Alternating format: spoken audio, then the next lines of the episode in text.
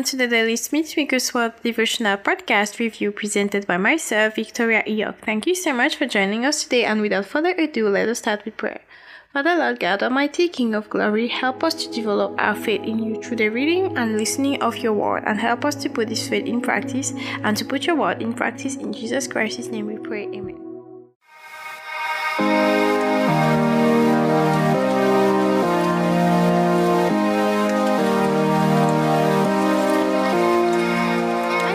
Today's message is A New Faith.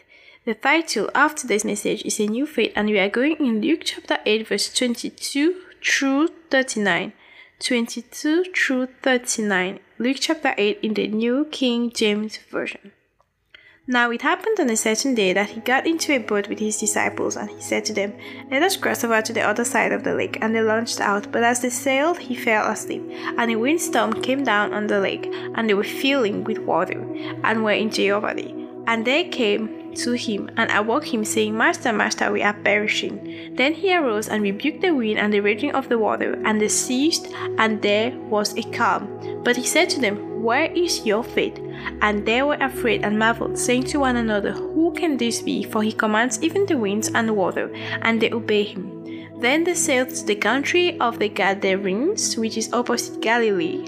And when he stopped out on the land, there met him a certain man from the city who had demons for a long time and he wore no clothes, nor did he live in a house but in the tombs.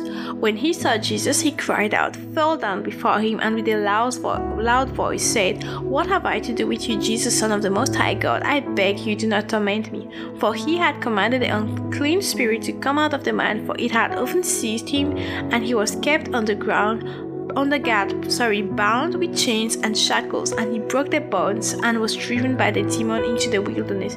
Jesus asked him, saying, What is your name? And he said, Legion, because many demons had entered him, and they begged him that he would not command them to go out into the abyss. Now a herd of many swine was feeding there on the mountain, so they begged him that he would permit them to enter them, and he permitted them. Then the demons went out of the man and entered the swine, and the herd ran violently down the steep place into the lake and drowned. When those who fed them saw what had happened, they fled and told it in the city and in the country. Then they went out to see what had happened and came to Jesus and found a man from whom the demons had departed, sitting at the feet of Jesus, clothed in his right mind, and they were afraid. They, they also who had seen it told them by what means he who had been demon possessed was healed. Then the whole multitude of the surrounding region of the Gadarenes asked him to depart from them, for they were seized with great fear. And he got into the boat and returned. Now the man from whom the demons had departed begged him that he might be with him. But Jesus sent him away, saying, Return to your own house and tell what great things God has done for you. And he went his way and proclaimed throughout the whole city what great things Jesus had done for him. This is the word of the Lord. Thanks be to God. Let us go back to verse 25, chapter 8, verse 25, where Jesus says, Where is your faith? Where is your faith? Okay, so the title of this message, as we already said, is A New Faith.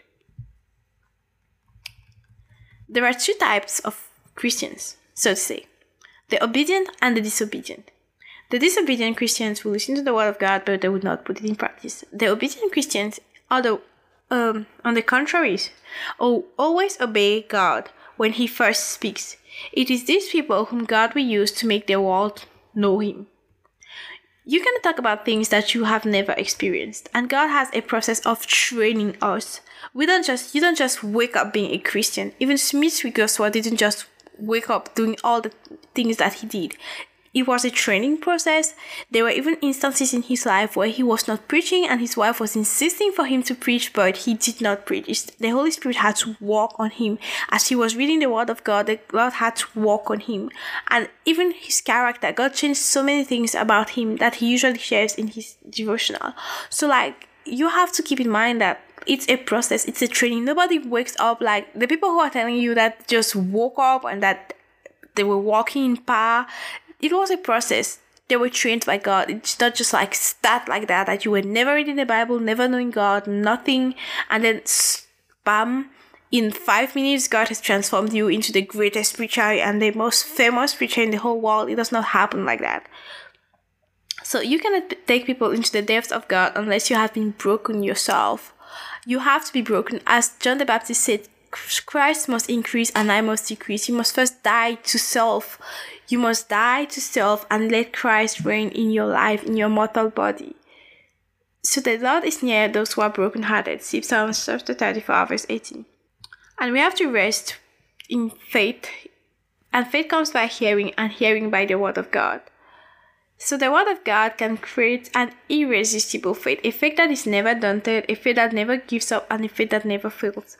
These days I've been asking God like, um, I want to like like that I heard and I know that there are people who pray for people and those people like change, like radically change, like somebody who did not believe in Jesus, no matter how many times you preach the gospel to the person. You go to a man of God, you go to a man of God submit the case of the person and he prays for the person and the person comes to Christ like in a week or in a few days, you see? And and I was like and so many stories like a man who's cheating on his wife and or a woman who's cheating on her husband and the the spouse goes to a man of God and the man of God prays for the person and the spouse that was like not right changes completely. Or other examples like people who are like clearly lunatic, demon possessed, like not able to to to be as they should be normally, and a man of God prays for them, and God changes them. Like so, I, I was asking God, like, I I want this faith, which believes that God can use my prayers to change people. That God can use my prayers to change people, and that's what like kind of what I was praying for, what I'm praying for these days. And when I was reading these verses, I saw like a typical example. It is not something new. Jesus did it. Jesus changed people like we are just from seeing in this story, Luke chapter 8, verse 22 to 39. Look at the man at the tombs. The people were so used to seeing him. The people were so used to seeing him demon possessed. But look, after the action of Jesus on him, after Jesus like set him free, look, they also who had seen it told them by what means he had he who had been demon possessed was healed. Uh, verse 35.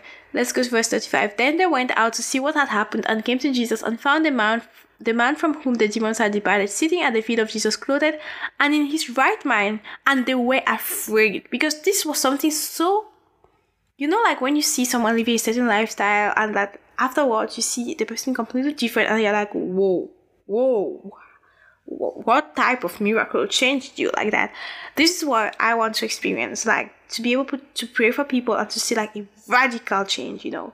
And like god is showing this to me like these days in bible verses in, in testimonies in stories that he does it. He always he's always been able to do that and he still does so because he doesn't change. He never changed. He's the same yesterday today and forever. So the word of god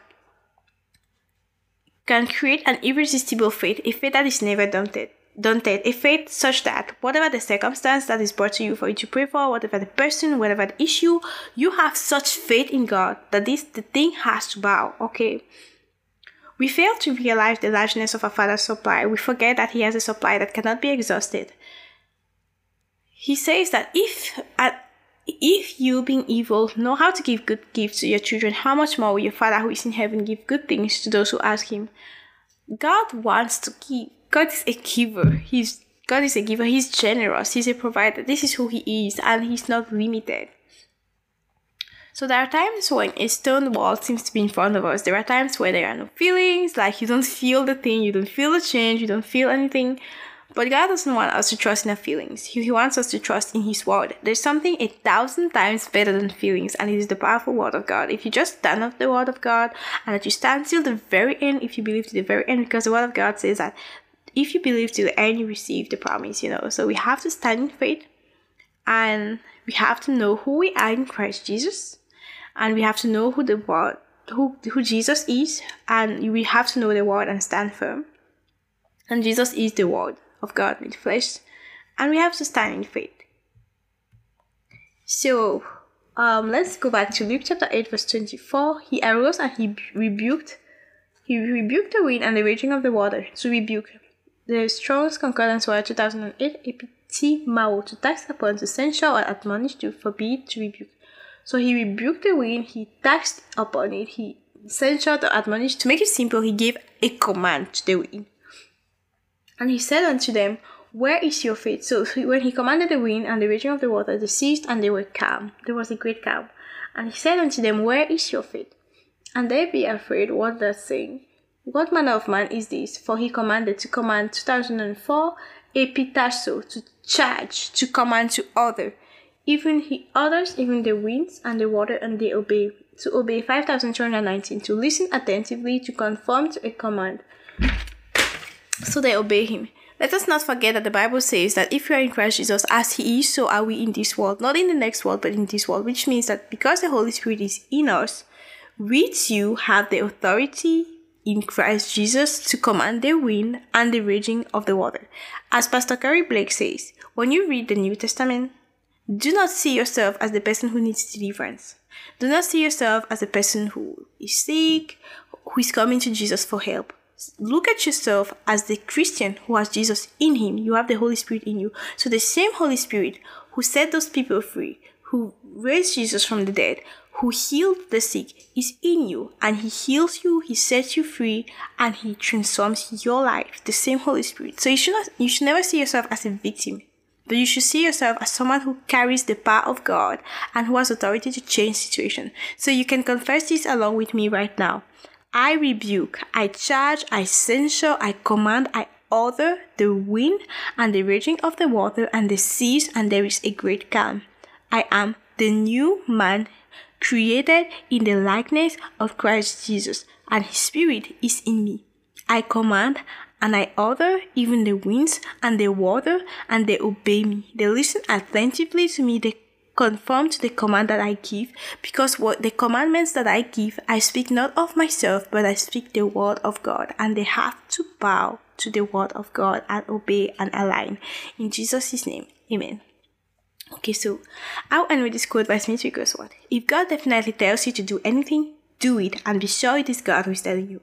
If God definitely tells you to do anything, do it and be sure it is God who is telling you.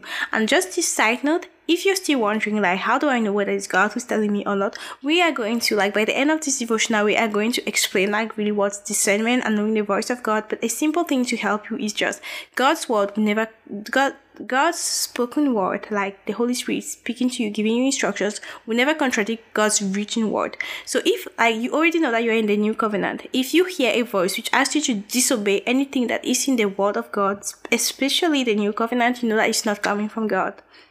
For example, um, someone who says that God told him that he should cheat on his wife because she's not the woman that he was supposed to marry. God will never tell you to go and commit sin, okay? So that's already clear that it is against the word of God. So the voice is not of God, it's of the devil. So just know that people will tell you that you should listen to the little voice in you, but make sure that just know that the little voice is not always the voice of God. You have to discern every voice in your mind and check according to God's word to know whether it is really God telling you to do it or whether it's the devil who's trying to deceive you. So that was just a side note.